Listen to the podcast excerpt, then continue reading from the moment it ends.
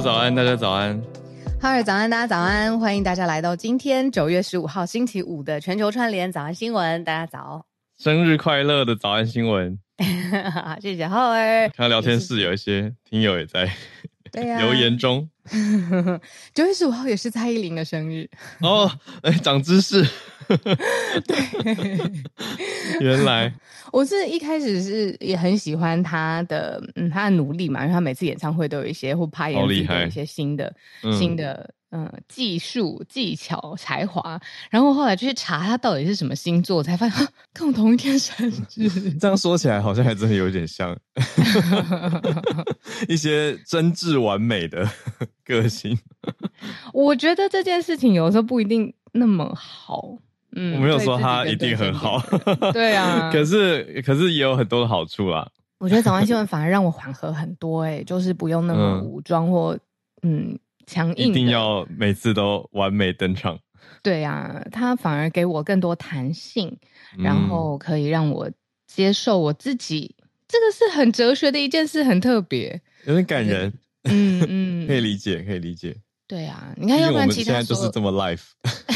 对啊，每天还有那 哎、欸，我们再重录一个开头，是等我，我的麦克风还没有弄好。跟你说，昨天我去借衣服，你知道，因为要跟不认识我们节目的人介绍我们节目，嗯、通常他们会说：“哦，你在做 podcast 是做什么？”然后我一讲国际新闻，嗯、他们表情都会先冷三度。对啊，他们不会很难吗？我昨天去借衣服嘛。嗯，然后他他那表情就是哦，国际新闻呢、哦，我就说我们会聊金正恩变黑这种事情，然后他就说哦，那可以，那可以听。对对，你想想看，我所有的职业生涯，我怎么可能会有任何一个空间可以让我讲出哎，我觉得金正恩变黑的，这种话不可能，降低大家的门槛接受度。对。然后我后来，可是我要补充，我就说，可是我们会先讲他跟普丁见面谈的什么啦，就是也不能太浅薄，你知道吗？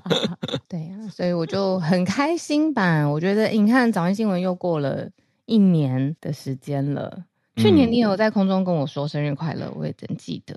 嗯一定要一定要，因为实在是我们两个都颇忙。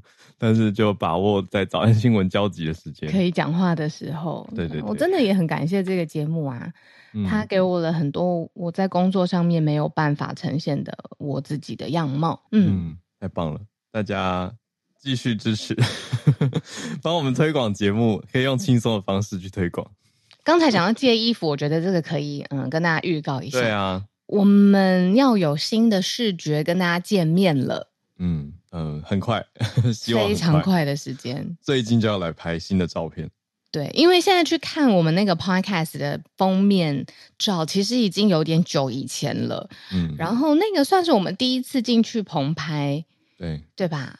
嗯、那后来当然节目的风格跟我们两个人的风格也都每一个小小的时刻都有一些微调，所以现在就想说，嗯。好，我们来拍张新的视觉跟大家见面。希望是进化，希望 到时候对它进化拍完再说。对啊，很努力，很努力，因为这次要走一个比较不一样的感觉，嗯，会会有点小紧张。希望是呈现出来是好的，比较再轻松活泼一点。对，再活泼一点，然后再嗯更贴近大家生活一点，这样子。嗯嗯嗯。所以刚才浩尔才说他去借衣服。对，然后我昨天看你借的那一套，我很喜欢，真的，我还来不及在工作群组讲，然后我就去跟我的那个衣服厂商说，嗯，我需要借这样子的风格，然后衣服厂商好像是区经理，他就回复说，嗯，现在因为那个呃什么周年庆，然后还有百货公司的 promotion，没有办法在外界一段时间，啊，然后我是非常的苦恼，我昨天就在抓头，我就在想说啊，怎么办？怎么办？还有时间，还有时间，对，还有时间，让我去张罗处理一下。等于说，平常嗯配合非常久的厂商，现在因为一些库存的关系，没有办法让我借早安新闻的衣服了，嗯，就是苦恼。可以换一家，没有啊，就是有不同的合作厂商嘛，我们不 没有签专属约嘛，嗯，对，所以可以有不一样的选项。嗯、你知道我很苦恼的点是，设计师给的 reference 是孔刘的照片。你的妈妈会非常的开心。不是啊，问题是到时候拍出来是我，又不是孔刘。又没有关系，有那个气质，有那个帅度啊，对不对？我我就去跟呃借衣服的厂商说，我要怎么变成他？首先是我要长高，厂商就说嗯，借这一套就可以，好棒哦。没有，我就想说啊，好了好了，服装像就可以了，一定可以的啦，那个气氛像氛围像就好。对，我们努力努力。对，我觉得主要是当天到时候拍照要努力一下，嗯，拍照是不容易的事情。嗯，然后我还有一个悄悄话要跟你说，嗯，就是 然后在这个 Open Life 的。就是因为这两天对我来讲比较特别，明天刚好是我结婚一周年，所以等于说这两两件事情有点粘在一起嘛，就是我的生日跟我的一周年算指婚，对对。那我先生呢，他可能就觉得说这两天都是要他负责这个做牛做马 各种各种事情，他都不知道，其实我也有准备一周年小惊喜给他。哎，这样在节目上先讲，因为这是一周年嘛，就是这是我们互相的，所以我觉得他一定不知道。那在我们节目上的大家先知道，对，啊跟你讲一下。好，下周再有跟我们分享，再跟你说，到时候的。状态 感觉会蛮好玩的。那我这边有一个有趣的跟大家小分享，就是我们这几天不是在讲说我去录台语连续剧吗？对呀、啊，终于昨天播了耶。对啊，如何？我还没看呢、啊，是因为我昨天去支持一个电影，嗯，所以我带了一些我的粉丝去看电影。但是啊，对对对对对，所以我昨天不在家，就没有看八点档。但是昨天已经播出了，所以今天应该中午会重播吧？那下午应该会上 YouTube。对啊，对，我可以再贴 给大家看。跟我们分三立的《天道》啊，哦哦，《天道》是不是？对，就是三立的三十周年八点档重磅大戏《天道》。那你是演什么角色？我是里面的一个刘经理，我是银行企划部的刘经理。好，银行企划部老经理。到时候再大家看完再说好了。我的对对手都是非常资深，呃，一个是非常资深的演员，一个是怪物新人。这两个都很强，我我我本来台词都背很熟了，就是看到他们两个对着我的那种认真演戏的眼神的时候，我就突然快要讲不出话，很恐怖。到时候再再分享给大家。好啊，跟我们说。那你昨天看的，你带粉丝去看的那部电影好看吗？因为我有被打中哎。我推荐，它是台湾拍的嘛？我这样说好了，因为我们在节目上讨论过《八尺门》。嗯，的辩护人，呃，他很像是悬疑惊悚版的《八尺门》。那我非常喜欢就犯罪，很紧张哦。我我我提我我要说，他拍的太好了，所以让人看得很紧张。我待会下节目就去看，每次都就是如果你想要一个紧张刺激的 thriller，就推荐。哦，是推荐的，因为我 thriller 的口味被养的很大哦。我觉得可以哦，可以哦。好好推荐叫《查无此心》。好，我们差不多来进。差不多，差不多要聊 聊饱了，聊饱了。好，比较轻松。那来整理一下今天的四题时事哦，刚好也是礼拜五啦，所以我们没有四题都放那么的重。特别你大家光看第四题的标题，什么外星生物登上墨西哥国会，就会觉得哈，可是这是真真实实的，不是什么 虚拟的新闻。哦，有一题我们也上面不给他什么好脸色看呢、啊。那我们也也还没有聊昨天下播的时候的惊悚新闻，不是惊悚啊，就震撼新闻。那个要聊一下吗？我们可不可以再播两个时间？不是播两个时间，播两分钟讲错了。还是我们等一下串联的时间？串联的时间好啊，八点半跟大家聊，跟大家聊。好，我们自己串联，我自己举手，我自己举手当串联的人。好不好？好，我们先把四题国际的盘点完，再回到台湾讲一个也很国际的台湾新闻。好，因为涉及到美国籍。哦，好，那我们今天四个题目呢？第一题是美国的议员在继续讲哦，就是联合国的大会啦，啊，联大第七十八届在五号的时候，七十八届联合国大会在五号已经在纽约开始了。那美国众议院就在台湾连线的时候讲到说，哎。二七五八决议不涉及台湾的代表权，这是美国议员重申，意思就是说二七五八是二七五八，台湾是台湾，要分开看这样子的概念。好，第二题则是在讲欧盟要来查中国的一个电动车反补贴调查。嗯，哦，那欧洲业界都在跳脚，应该说欧欧盟已经宣布了要来调查中国外销电动车展开反补贴的调查。嗯，那会不会？让中方有一些报复性的贸易战呢，我们就来看看。那第三题也是在欧洲，不过先聚焦在法国。法国在今年的苹果发表会之前，抢在这之前，开出了一枪，就说 iPhone 12、iPhone 十二代的电磁波太强，法国要停售。结果他喊完之后呢，他开完这一枪，其他国家包括比利时啊、德国啊，都说要查要看，那到底有没有过强？那欧盟的标准又在哪里？它其实标准是蛮严格的，它比美国跟亚洲的标准都严格。大家来看最后一题，就是刚刚讲的，墨西哥的国会殿堂出现了两只疑似是外星生物。嗯那就有国会议员把他带到这个听证会上面来展示，然后就跟大家激辩一番，就是说，哎、欸，这个符合公众利益，我们要来看，我这是我在秘鲁发现的，然后我们要做一些放射性的碳碳定年法的分析，很认真，可是怎么听都觉得很奇妙。好，那社群反应也不一哦，我们就一题一题来跟大家谈，好吧？先讲这个美国议员又在谈起二七五八。嗯，但是这一次谈的角度跟实际举的例子，还有包括这几年来，呃，美国跟台湾之间的关系，其实在这个这是一个声明，在这个声明上面看得出来，现在美国对于台湾。呃的友好与之支持。那在讲这一集新闻之前呢，我们常常会在那个呃看到一个简写，就是联大嘛。那它其实是联合国大会的缩写。嗯、那联合国大会上面每一个国家都有一个代表权，那通常都会有一个决议说，哎，这个国家的代表权正式生效了。那我们在讲这一题之前呢，要先跟大家就是呃知识小补充，联大的二七五八号的决议呢，就是在说。中华人民共和国是中国在联合国的唯一的合法代表。其实一句话就是这个样子。嗯、那、嗯、北京呢，一直把这个二七五八号的决议呢，把它拿来对峙成台湾没有办法在联合国发声，没有办法有任何的呃话语权、参与权、实际的表决权等等的，因为中共是中国的唯一合法代表嘛。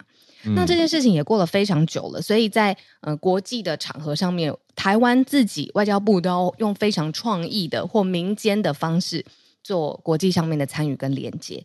但这一次不用我们自己推的这么辛苦了，因为呢，美国跨党派的议员直接发表了一个声明，说其实呢，在过去数十年，台湾自己证明了，尤其在全球卫生、在经济。呃，区域的繁荣上，还有国际安全促进上面是负责任而且依赖的伙伴，所以他们认为说，这个二七五八号的决议其实不用跟台湾的代表权画在一起。好，中共就是中国的合法代表，OK，但是这跟台湾没有办法代表没有关系，是两件不同的事情。那这个是美国四个跨党派的议员他们提出的一个新的看法跟说明。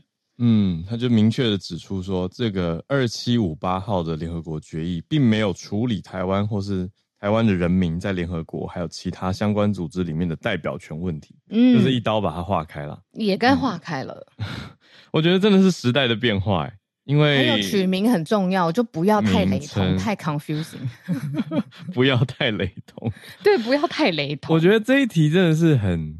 哎，就讲到民间很有感吧，就是我觉得我自己啦，我自己的感慨是，出国以后会感觉越来越明显。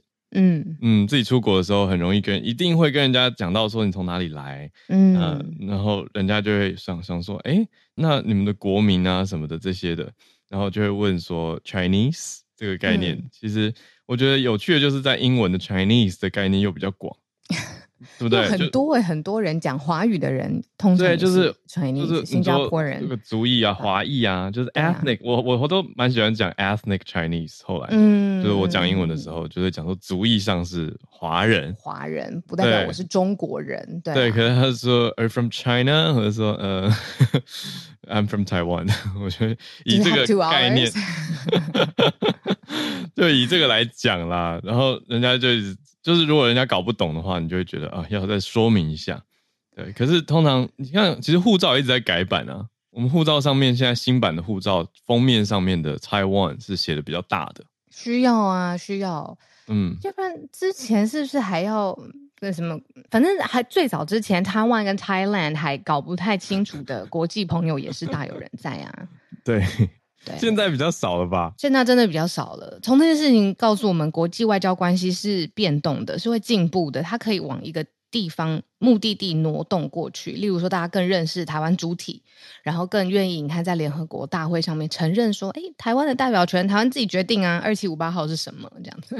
他没有说二七五八号是什么，是我是我说，对不起，二七五八号是什么？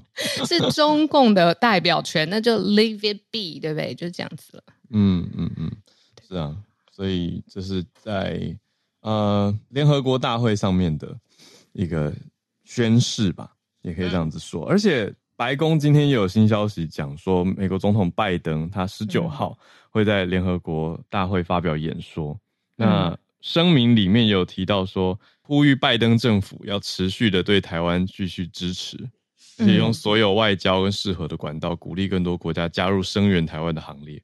嗯，蛮期待的，到时候发生一波。对，因为前面我们刚刚讲到的是说，美国国会这几年，特别是这十年，通过了很多相关的法案。包括今年七月众议院又有一个新的嘛，就是台湾国际团结法，嗯，嗯，所以就在里面很明确的讲出来了。那现在就在等接下来这个月，拜登实际去联合国。这是我们今天第一大题。那来到第二大题了，这个欧盟要对中国启动一个有点绕口，对不对？电动车反补贴调查。对，他其实就是要对他的补贴调查，对不对？我们之前早安新闻不是有讲过说，哎，其实，在欧洲有看到越来越多来自于中国的电动车嘛？那其实对于欧洲自己的国产的电动车，其实就是形成了压力跟竞争的关系。那所以现在我们聊的事情是欧盟的执委会主席范德赖恩，我们也常常讲到他的名字。他宣布说，从中国外销的电动车过去是有补贴的，我理解起来这个样子。所以他现在欧盟要展开一个反补贴调查，嗯、就是他去调查说这个补贴的来源啊，或造成的结果。那很可能这个就是对于中国的汽车外销又造成了压力。所以欧洲自己的业者就是说，哎，你如果想要减轻这种竞争的状况，你应该是用力气去。补足自己国产，就是欧洲自己产的电动车的竞争实力，而不是去加压给中国，嗯，因为这个搞不好中国会产生更大的报复心态。不知道，这是他们现在纠结的地方。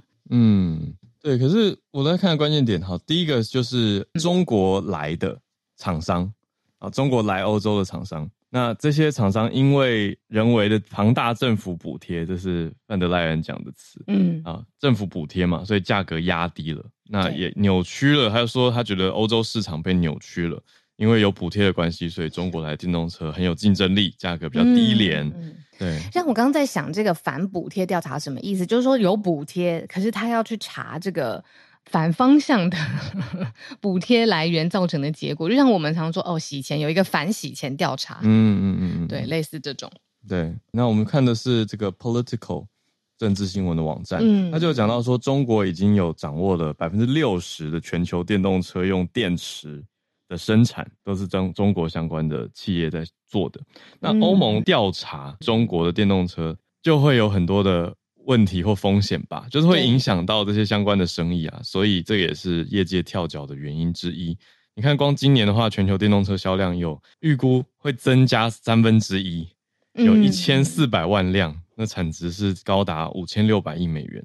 哇，那所以《金融时报》过去曾经是《金融时报》的记者，他就有说，哎，这个欧盟对于中国电动车。启动这样子的反补贴调查根本是玩火，因为很可能对方有这个报复的心态啦，或者是像 Political 刚才提到的这个网站，他、嗯、就有说，其实到底车子到底有没有靠廉价的劳动车向欧洲大幅度的倾销，这都是问题。就是说，这个实际上面有没有这件事都还不知道，他就要启动这个反补贴的调查了。嗯嗯嗯嗯，对。那欧盟国家里面，法国经济部长是蛮前面跳出来，直接在接受媒体访问的时候说：“很好啊，就觉得应该要调查，应欧洲应该要反击。”可是这些汽车业主就完全不是这样想，他们很担心，他们觉得不要去查吧，而且他们会觉得在中国有庞大车市的，例如德国的汽车商，特别担心。哦，就我们光是讲到德国汽车商，大家脑子已经浮出好多品牌了。那这些相关的 lobbyists 这些游说人士就在说，商业观点来看，真的蛮担心会变成中方祭出一些报复措施，嗯，所以反而影响到欧洲的这些车商。的确啊，你看中国商务部也已经回应了，说是高度关切，还有强烈的不满都同时存在，还说这个是保护主义。其实呢，如果欧盟真的有不满意，或者是需要厘清的地方，其实是要跟北京展开对话的，而不是直接启动一个反补贴的调查。所以这个也是一个你看从垂直的一个企业，就电动车的这个产业，然后再延伸出来的外交关系。哇，对，算是外交题了。如果是先跟中国谈，而不是启动调查，是不是就没那么强烈？好像会比较和缓一些。嗯，你看聊天室有朋友说，哎、欸，以中国的经济状况，现在还有能力补贴吗？还有，反应车商还是赚钱的吧？对啊，或者是这个预算已经编好了。嗯，车业，车业，中国的车业，我们倒是没有特别关注到有很冲击啊。嗯，反而是你说美国的这个汽车业要罢工是比较，嗯嗯嗯，对，迫在眉睫的面向。嗯，那我想中国既然掌握了全球这么多的这个，你说电动车的市场，还有电池的制造技术啊，嗯，依赖性，你说那么多品牌，比如说 BYD 等等，比亚迪这些都在，比亚迪卖得很好，对，它在欧洲很普遍。嗯嗯嗯嗯，还有像中东，我之前去看一个中东电影。伊朗电影那个里面的车子也是比亚迪，我想说哦，OK，平哦，真的是很广，嗯，对啊，嗯，嗯对，所以现在看通篇看下来是欧盟怀疑中国在呃出口他们自己的电动车的时候有国际呃不是国际就是来自于国家政府的大力补贴，所以向欧洲倾销，嗯、然后他要做一个反补贴的调查，对，但是延伸出来的外交题又是另外一个层次了。是的，好，那我们来到第三题吧，又是在法国。欧盟、法国提出来说，iPhone 12第十二代的电磁波太强了，说超标。所以我问你，你讲电话的时候有没有偶尔会觉得不舒服吗？打电话尤其会跟平常感觉不太一样，嗯、就是耳朵或什么体感有点不一样。我只觉得讲太久会太热而已，很耳朵很热。对。因为一直不是有说这个是科学上面最大的迷信嘛，就是说什么呃，用手机的电磁波其实会干扰到什么脑部啊，或者是对人体的健康不好。一直都说这个是科学上面的误区，就是说其实没有这样的事情。但我不知道为什么，我就是一直对这个半信半疑。就我有的时候，嗯、呃，如果我抱着手机睡觉好了，睡着，我早上起来会觉得怪怪的，就是觉得哈，这样会不会不健康？就是我对于这个科学报告，让 我们欢迎什么？这是心心理。对，这是心理上面的因素吗？因素没错，但是我看到这一题又觉得怪怪的，就是说，嗯，法国有一个报告。就是呃，而且是荷兰的监管机构看到了这个法国的报告之后，他去进行了调查。这个报告在说什么呢？苹、嗯、果的 iPhone 十二 Twelve 这个机型，它其实超过也违反了欧盟电磁辐射量的限制。嗯、所以呢，它就是要要求苹果要针对这个机型，它里面辐射量到底怎么回事，嗯、来解释一下。对，他去调查的标准其实叫 SAR，叫 Standard Absorption Rate，讲的是身体的标准吸收率。所以他就去看说，这个每次你知道发话啊，或者手机放出来的电磁波，到底身体会吸收多少？那这个 SAR 当然是一个已经定出来的标准嘛。那到底有没有危险？就是大家也是在有点激辩不休，还没有一个很明确的答案。可是欧盟在很多方向上。嗯我想大家也都平常有听过或者聊过，说欧盟的法规是比较严格的嘛，嗯，说药检啊，通过欧盟，通常都是大家觉得哦，有欧盟法规、欧盟标准等等等。那这一次他们去测了，呃，一百多台的吧，我看一下这么详细的数字，一下有点跑掉了，嗯，哦，一百四十一台。手机这个单位叫做 ANFR，怎么你觉得不够多吗？对，我觉得不够多。哦，你觉得样本不够多吗？他去测了，有包括 iPhone 12等等，然后是从商店随机购入的，然后他们就拿到实验室去测。嗯、那其中一百四十一台的两台 iPhone 12没有达到欧盟的标准。嗯，更觉得比例好像怎么有点低啊？好的。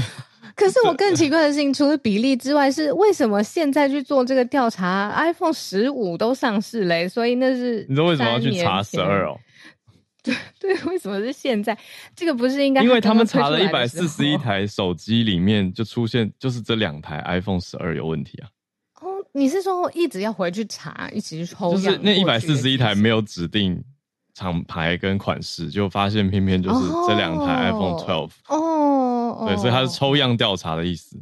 哦，不是抽一百四十，不是不是一百四十一台 iPhone 12。哦，嗯，所以那这个比例更更怪了。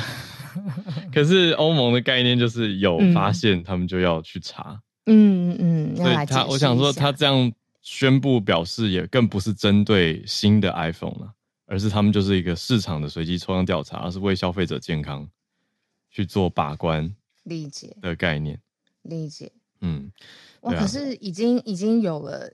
影响了，像西班牙有一个消费者联盟，就是一个团体，就是希望说，哎，西班牙政府可以下令 iPhone 12不要再销售了。嗯，那你觉得苹果怎么看这件事情？如果苹果就是都还没有回应，各方我看好多家媒体，因为我都去查嘛，嗯、然后他们都写说苹果没有回语回复评评论。嗯嗯嗯嗯嗯，因为他要还在演你吧，在想说 iPhone 十五要怎么更卖得动，而且这个礼拜都在忙 iPhone 对十五啊。那那 你说这个回应十二也是，也要也要很很小心的回复。我那天看到一个梗图，他说他期待的苹果发表会是什么？因为已经这么多年了嘛，那他就期待他看到的苹果发布会呢，是 Tim Cook 站在一个时光机器旁边，是、嗯、然后 Tim Cook 发表了一个像呃其他星球发射的太空船，或者是。他他就是在强调说，怎么十五年了，他期待的，对对对，苹果其实是怎么样的这样，然后就今年还是一个 iPhone 十五这样，但完全可以接到下一题，来啊来来来，他可以去看墨西哥国会听证会，他就会很开心，因为会看到上面有国会议员拿出自己两只哦，两只呃 quote unquote 尸体，外星人的尸体，太闹太闹。不知道哎、欸，可是真的会让人觉得啊，真的吗？这些东西是一个墨西哥的执政党议员，他叫做古提瑞兹啊 Gutierrez 他召开了这场会议。那他自己召开的，对，没错。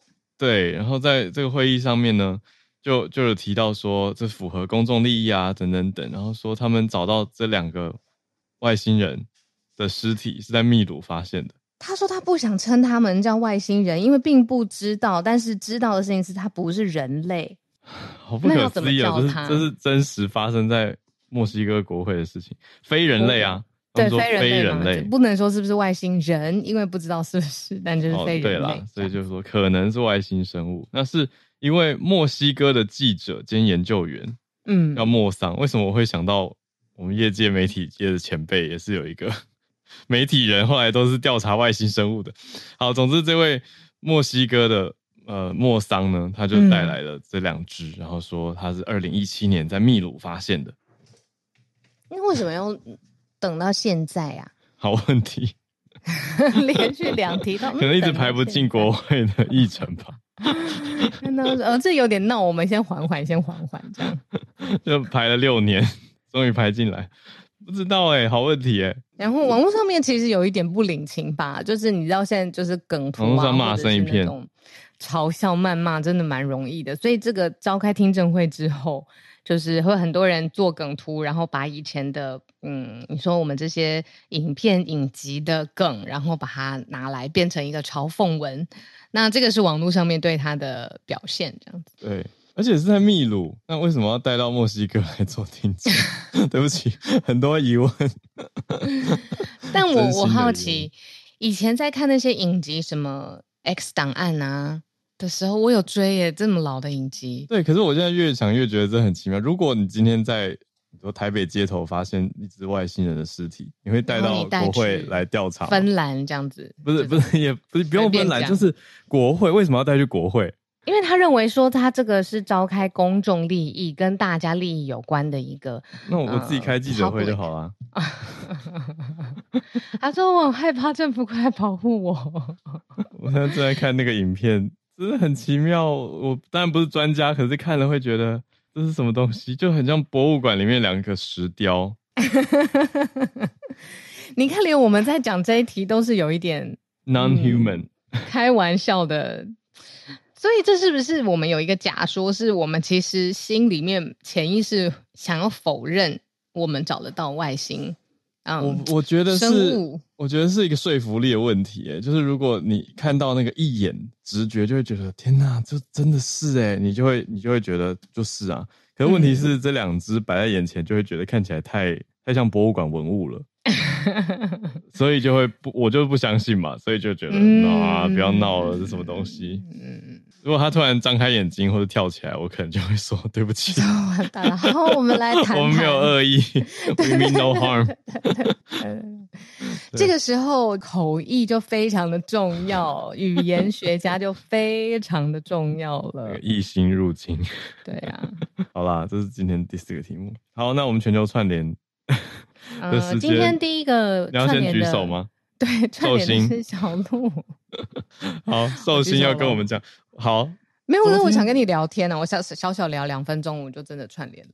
就是我们昨天，我也很惊讶，讲到串联串联到一半的时候嘛，郭台铭就宣布了他的副手的人选了。对，那我先说，就是这个副手人选，当然大家也都看到关于他很多的整理资料，但是他也不一定会呃，那个叫什么联署人数到达他可以参选总统的标准。还不确定，因为现在还不知道嘛，所以呃，能不能正式以这个 pair 去参选，是不是还不确定？嗯，还不太确定，特别是美国籍这件事情。当然，你说特定的媒体有一直在追这件事啊，可是他的确在我们的法规上也是。嗯、我们讲的这位副手人选是资深艺人赖佩霞。嗯，那赖佩霞她非常的多才多艺，就除了演艺以外，他其实是歌手出道嘛，那他也是非常知名的心灵讲师。嗯嗯，那近年他最为大家所知的影剧作品，当然就是《人选之人》里面饰演总统参选人的林月珍啊。对，他是公正党的党主席。对，所以网络上就很多人拿这个趣味来讲说啊，《人选之人》第二季啊等等。可是我关注的是法规上，因为赖佩霞她有美国籍，可是这个在法规上是不能参选的啊。不能选总统、总统、副总统，对，那就是你要放弃。嗯、可是放弃又需要时间，AIT 都已经说了，要放弃美国籍的话，要三到六个月的时间去办。嗯，那这样来得及吗？可能就是要非常非常赶时间。那嗯，又牵涉到说登记参选的时间限制等等，所以现在变得非常非常的紧急。因为现在正副总统候选人的登记只剩大概七十天左右。很紧张，对啊，根本没有两个月，对啊，那那这样来得及吗？可能就是要透过 AIT 去加速办理。那可以吗？又不会说，嗯，又变成一个什么特权？为了什么什么什么？AIT 怎么可以为了什么什么加速？好问题，真的不知道。我看过最酸的网络上面，昨天一整天都在爬文嘛，就是说郭董是真赖粉呐、啊。郭董原来是真赖粉，这是我看到最酸的。因为这一出有一点让人意外吧？不是说出对不起，有双关，有双关。因为赖佩霞姓赖，那赖清德也姓赖，哦、所以你说，哎，他真的选了，他真的选了一位赖姓的人来搭档当副手，哎，然后同时又有一个潜在的讯息，就是说这样子做是不是帮助赖清德当选嘛？嗯，所以就说他是真赖粉嘛，真是双关，真赖粉，这个你很厉害。对我，我看到这个就觉得哇，酸到骨子里头。嗯嗯。然后，呃，还有一个想法是说，过去没有听过郭台铭在任何公开场合提过赖佩霞的名字，甚至是表达欣赏，或是真的是看他的书或什么都没有。那他们到底是在什么样的契机之下谈成这次的 搭档呢？是不是郭董追剧追得很入迷呢？这个也是我们昨天在社群上面 看到大家的讨论。还有说，可不可以谢云轩回来当那个文宣部主任啊？拜托拜托，这个才是在入戏吧。然后刚好昨天下午又是金钟宣布入围。那入围名单里面，赖佩霞入围，就是因为她的，对啊，因为她的演出非常有说服力的，嗯嗯嗯。但总之，我们想讲的重点是，郭台铭宣布了副手人选，但是其他的竞争对手都还没有宣布副手人选，因为他们也要抚平一下自己的 震撼度吗？会不会？也许吧。现在没有，应该都本来就在洽谈了吧？各方应该都实际上台面下很忙很忙。应该非常忙，一定是有什么东西或一个什么心态，或者是瞧不拢的事情，要不然应该要宣布了。很紧张哎，这一出，嗯，你说剩七十天哦？对，登记了，嗯嗯嗯，就在七十天之内，所以在两个月内左右，大家就会看到所有的正副人选都出来。嗯嗯。然后哇，两个月，现在九月、十月、十一月，然后一月就要选了。嗯嗯。大部分可能都会拖到最后。大家可以留言一下，就是告诉我们，嗯，你看不看好啊？因为有人说哇，赖佩霞气质出众，然后很温柔。然后也有人就说，温柔就是他唯一擅长的东西。你看看他的讲话里面，就是用温柔来包装实际的政治历练呢。好，这是有人更在意的事情。嗯，那你们在意什么呢？因为这也很重要嘛。这一次的总统大选，嗯，这次还有很多也连续啦。就是你说啊，后续大家去追问赖佩霞的家人啊，对于他，嗯、你说突然参选有什么想法？那我们看到的是女儿跟媳妇都是说，哎，本来不知情。的角度，那他们就是赶快会去再跟本人确认，嗯、所以，嗯嗯嗯，好像真的是连连很近的家人都对他们来说也是一颗震撼弹。好，就是我们昨天在下播的时候听到新闻的反应，我下巴大概 花了十分钟才收回来，真的很惊吓。好，那就继续来关注了。我们来串联，来欢迎大家上线来跟我们分享你所关注的消息。邀请，首先邀请到在温哥华跟我们连线的信奇老师。老师早安啊，小鹿早安，浩尔早安。那我我不晓得我现在在路边会不会太吵？还好诶。啊，我只是想加入你们的讨论。嗯、那我想有两个资讯可能就是要提供的。我今天才，今天我们美西的早上，我才知道他有双重国籍。嗯，那我我觉得其实可能是一个很很有意思的。去问我们台湾的这个中选会，嗯，是如果在什么样子的情况下，他可以被列为副总统的人选？因为其实他今天变成副总统的人选，是因为郭董他是一个无党籍的独立参选者，嗯，那独立参选者必须要有联署，足够的联署。那他的足够的联署必须要附上他的副总统的名单，嗯，那所以他今天选了赖佩霞来当他的副总统，嗯。嗯，我的疑问就是说，像像我这样子的住在海外的台湾人，我其实并不知道他赖佩霞是有第二国国籍的，所以我不知道台湾怎么样去接受。那 AIT 有出来说嘛，说要。三到六个月才有可能取消美国国籍。嗯，那身为一个美国人，我可能能够补充的就是要取消美国国籍，因为我住在加拿大，我在加拿大住二十年了。嗯，那我的 accountant 常常会跟我讲说：“信琪，你有没有考虑要取消你的美国籍，然后正式入籍加拿大？”嗯，因为我在加拿大必须要一直要报。美国的税，嗯，嗯，就是说我加拿大缴完税，我还必须要缴美国税，嗯，那所以我们去研究了一下，怎么样去取消美国籍的这件事情，嗯，它基本上就是你当初变成美国人的时候，你的收入是多少？那你现在要提出取消美国籍的时候，你的收入多少？然后它是有一个 quota 去扣你的税的。嗯，所以今天有一些节目在讲说，那赖佩霞必须要缴多少钱？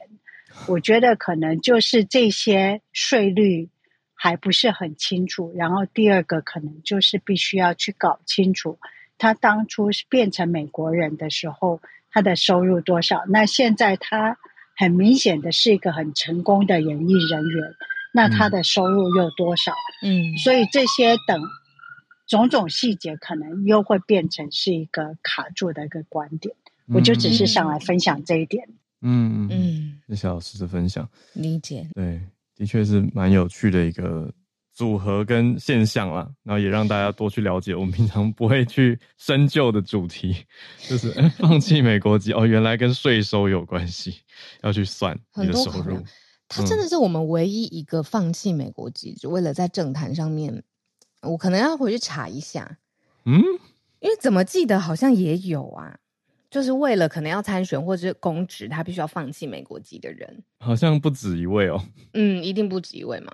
对，因为过去蛮多时候在炒双重国籍。对啊，对呀、啊，马英九嘛，吴征，蒋万安也是哦。万安说对啊，其实蛮多的。肖美琴啊，对啊，马英九也是啦，嗯、对啊，蛮多的，蛮多的。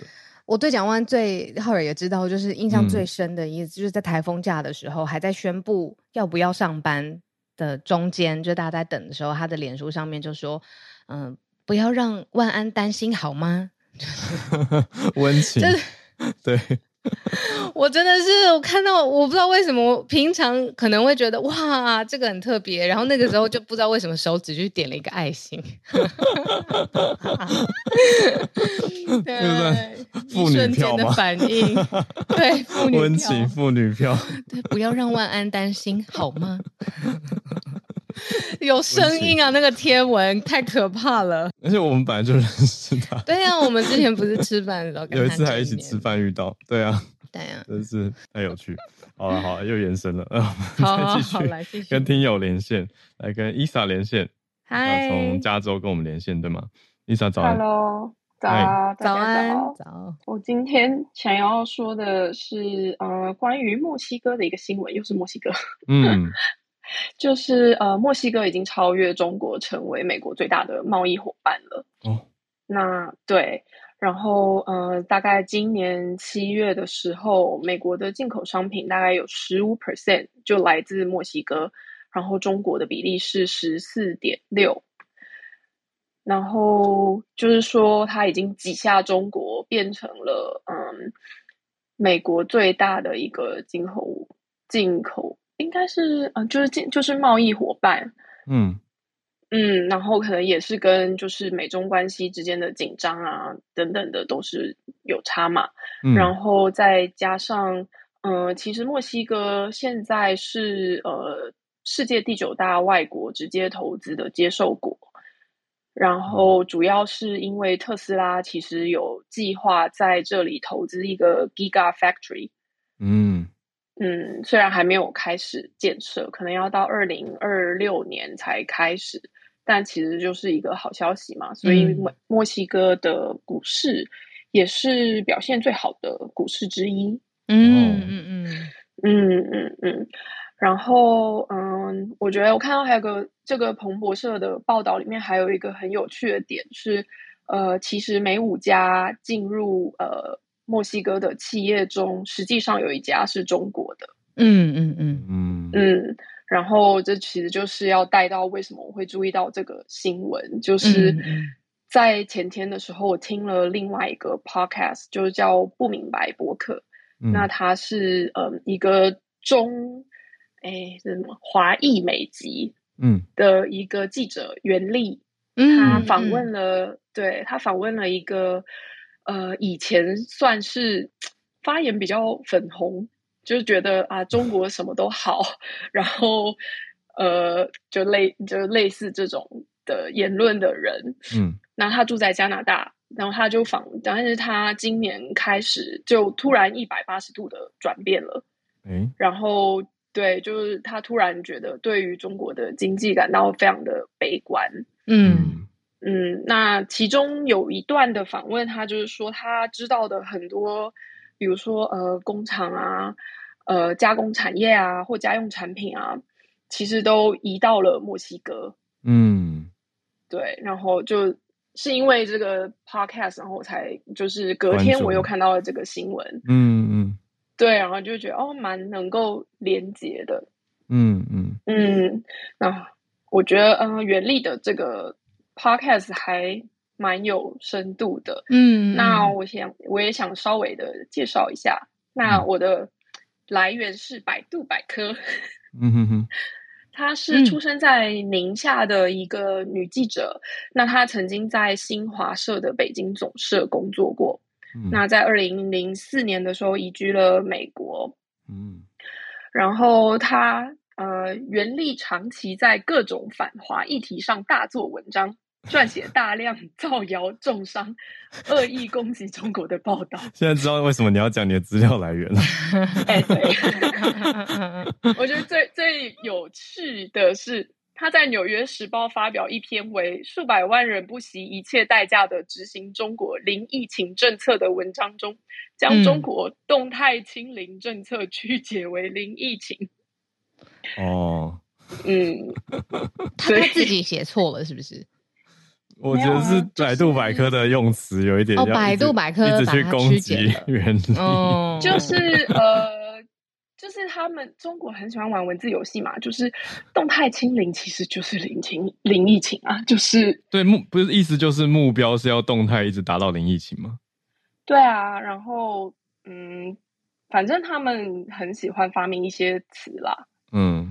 就是他们中国的一些官方的文章发布之后，就是你也看不懂，嗯，就是对，就我个人亲身经历是这样，就是之前在封城的时候，嗯，就我老公他是看懂中文的嘛，然后他有一天就是在看上海发布的文章，我说你为什么要花时间看这个东西啊？然后他就说，嗯，因为我想要知道他们到底就是政策是什么。嗯，但是你看应该比我快吧？你帮我看一下他到底说了什么。嗯、然后拿过来看了十分钟之后，我说：“嗯、呃，我也看不懂。”嗯，对啊，就是不知道在读到什么东西。对，真是文字迷宫。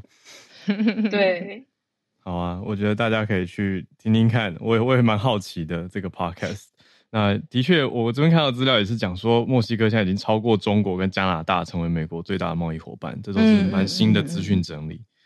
嗯，嗯，我觉得值得去看。那到底墨西哥现在的工业发展啊，还有这些厂商的进驻情况是如何？会不会变成一个新的嗯大生产国？谢谢伊莎今天带来的题目。嗯，谢谢大家，谢谢伊莎。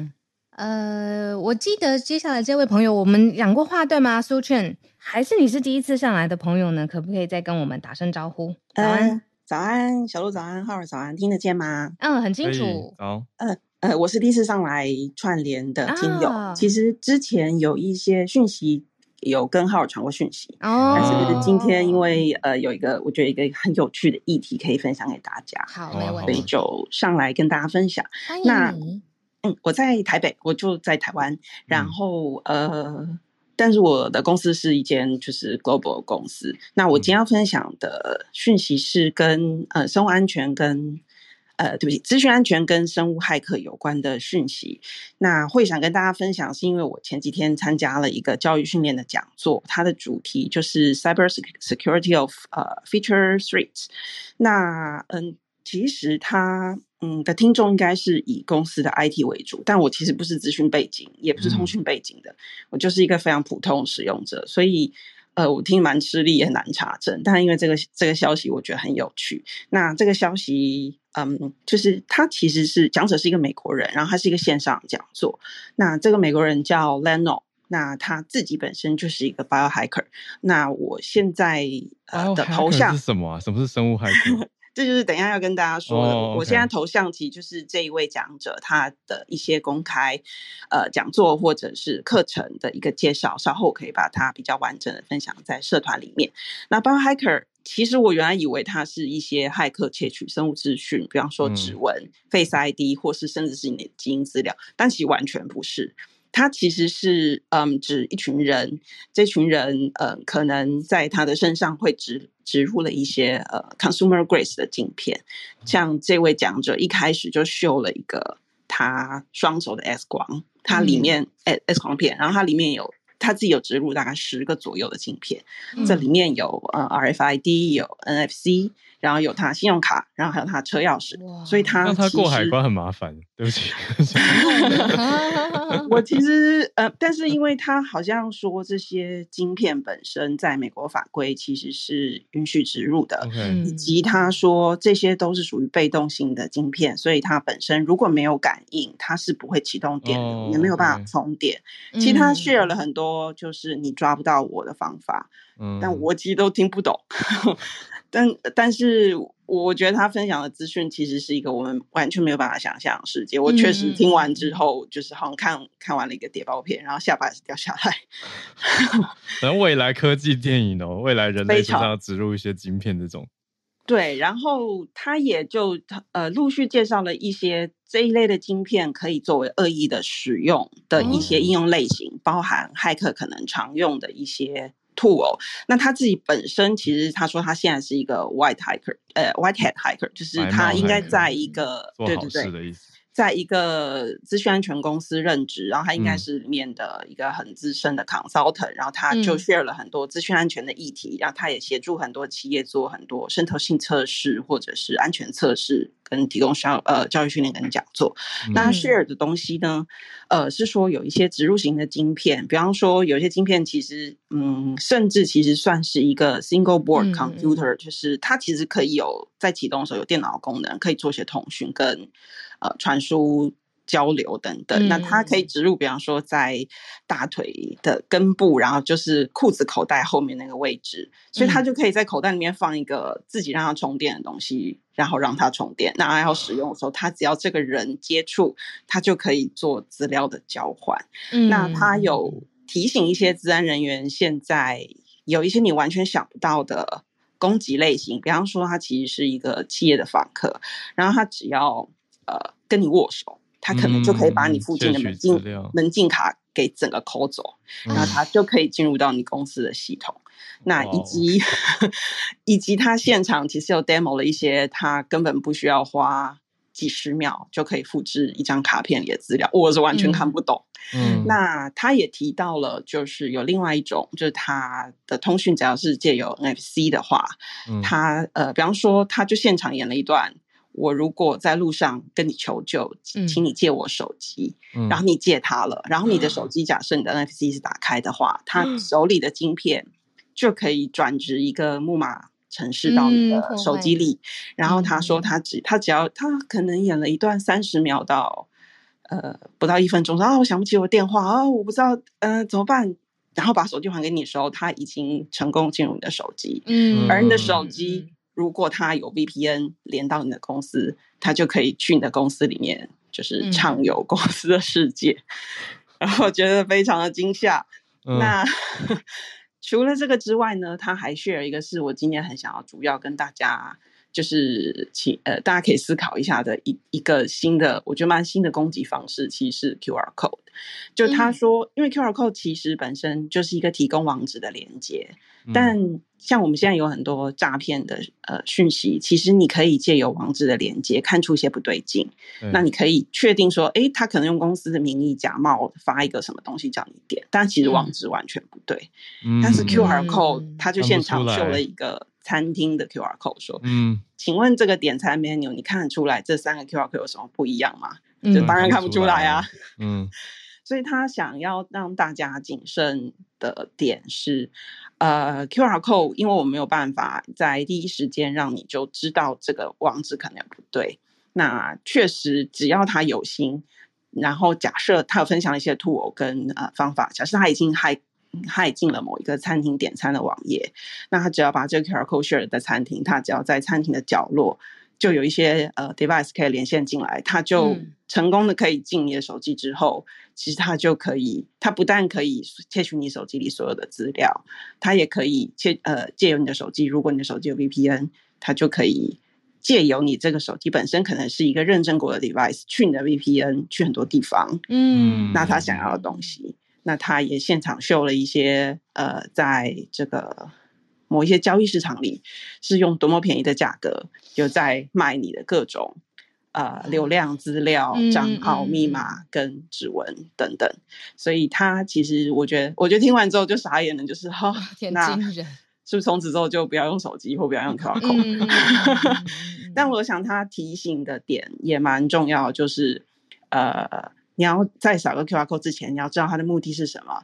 因为有的时候 QR code 在某一些场合推送给你说，你可能很直觉直说，对啊，对它是不是广告或是有趣的东西，那它可能会降低你的戒心。嗯、那它有提供一个更安全的方式，就是如果你有一些呃你不放心的东西，你可以用电脑连线，你就不要用 QR code。嗯、那以及假设你今天想要餐厅点餐，你不相信这个 QR code。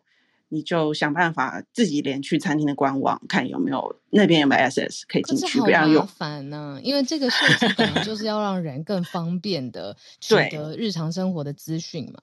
是吧？我想正好就是利用大家放松接心或是方便，就会让这一些不法意图的人可以有一些管道。可是我觉得有意识是好的，比如说你不要用公司的手机去乱连，嗯、那你要连的话，你就私人的一个，比如说生活手机，嗯，可能相对比较安全一些吧。就是我觉得它是可以提给大家一些意识上的提醒了。嗯，对对对，我有时候我觉得非常有趣，就分享给大家这样。嗯，谢谢你，好，谢谢。谢谢苏青，我自己还想到，其实你 QR code 有的手机先扫的时候，它会有一个小预览，所以你光看一下那个网址，嗯、有些就是看起来比较合理，也可以让当做你的判断基准之一。呃，它其 实现场有 demo 了一段，就是一个恶意的网址，嗯、你连去的时候，它看起来是在播放广告给你，然后你那时候都没办法动，但其实它已经入侵了你的手机哦，所以他的他的建议就是不要扫。哦，懂懂懂，就是严格来说，嗯、对对、啊，我意思是说那个网址的预览，就底下会看到一小条，那光是那个网址不对劲，我可能就不要点进去了。对对对，如果有呈现的话，对啊，嗯，应该是可以做一个认证的。嗯嗯对。啊，不过他还有一个分享，就是他其实这一切都是他说比较是美国的状况，所以他说亚洲其实他不清楚。所以，嗯嗯嗯嗯，但但我觉得可能也许是个趋势，就是有这种应用。希望不要，诈骗集团往这个面向来努力也蛮恐怖的。好，目前还没看到太多啦，可是有的话，应该大家会来分享跟关注，我们就大家一起来注意，很有趣的题目。谢谢你，谢谢。哇，谢谢谢谢，我多认识 biohackers 这样子的人的字，剑桥字典翻译成那个生物发烧友。啊，你知道就像发烧友，就是像那个很爱听耳机的，就是要也叫发烧友啊，很喜欢研究麦克风、耳机这些设备的，就叫发烧友，就是狂热分子这种概念，很酷。今天谢谢上来跟我们一起串联的朋友，然后也谢谢在聊天室给我祝福的人，你们我没有一个一个马上回，可是谢谢你们，你们的留言我都看到了，感谢你们。我们就下周一早上再继续跟大家。准时串联了，没错啦！下周一早上准时八点见。好，我们就祝大家周末愉快，周末愉快，大家拜拜。拜拜。